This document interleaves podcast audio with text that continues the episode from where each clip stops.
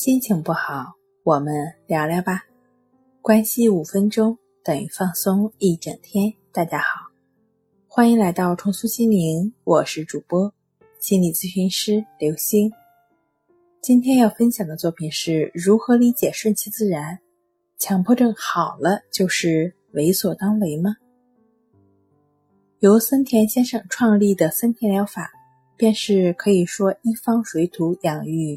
一方人的东方疗法，他活用了中国的道家思想，虽然不能说是灵丹妙药吧，但的确为强迫症患者带来了重大的福音。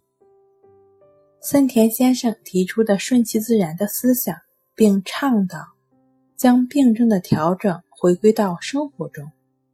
对于非专业的心理朋友，或者说正在遭受强迫症病症的朋友来说，理解顺其自然、为所当为，或者说做到它，有不小的难度。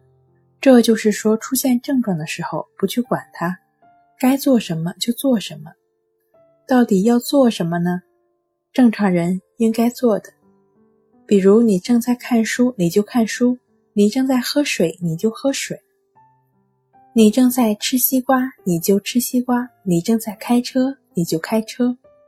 这就是所谓的坚持带着症状去生活。很多朋友会发现，坚持一段时间之后，好像问题对于自己的困扰有所减弱，因为这时你没有跟那些令你痛苦的想法或者念头纠缠，你的大脑都在正常的运作着，而没有为痛苦而战。即便是有的时候是在被拖着走的，那也没关系。至少大脑没有停滞，没有陷入苦恼，这就很好。在这个过程中，大脑获取的是积极的信号，在前进中不断建立的是良性的循环，让自己不断尝试摆脱强迫思维和强迫症状的束缚，重新开始新的顺其自然、为所当为的生活。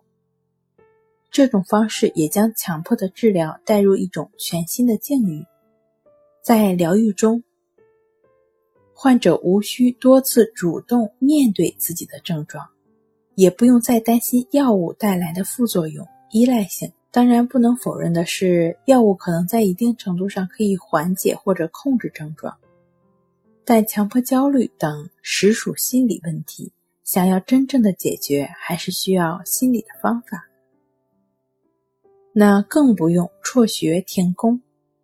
我们强迫的问题就是出现在工作、生活、学习中的问题出现的时候呢，就应该及时的解决和调整，让疗愈在生活的点滴中发生，慢慢的融会贯通，在实践的过程中了解强迫症的治疗根本，为所当为。无论是坚持为所当为的生活也好。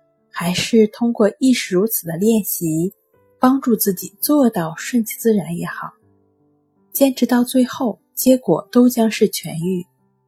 那痊愈是什么样的呢？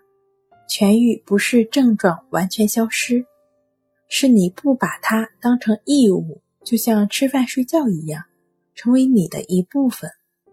你更懂得了如何爱自己、接纳自己，懂得了如何更好的生活。好了，今天跟您分享到这儿，欢迎关注我们的微信公众账号“重塑心灵心理康复中心”，也可以添加 s u 零二一二三四五六七八九与专业的咨询师对话。你的情绪我来解决。那我们下期节目再见。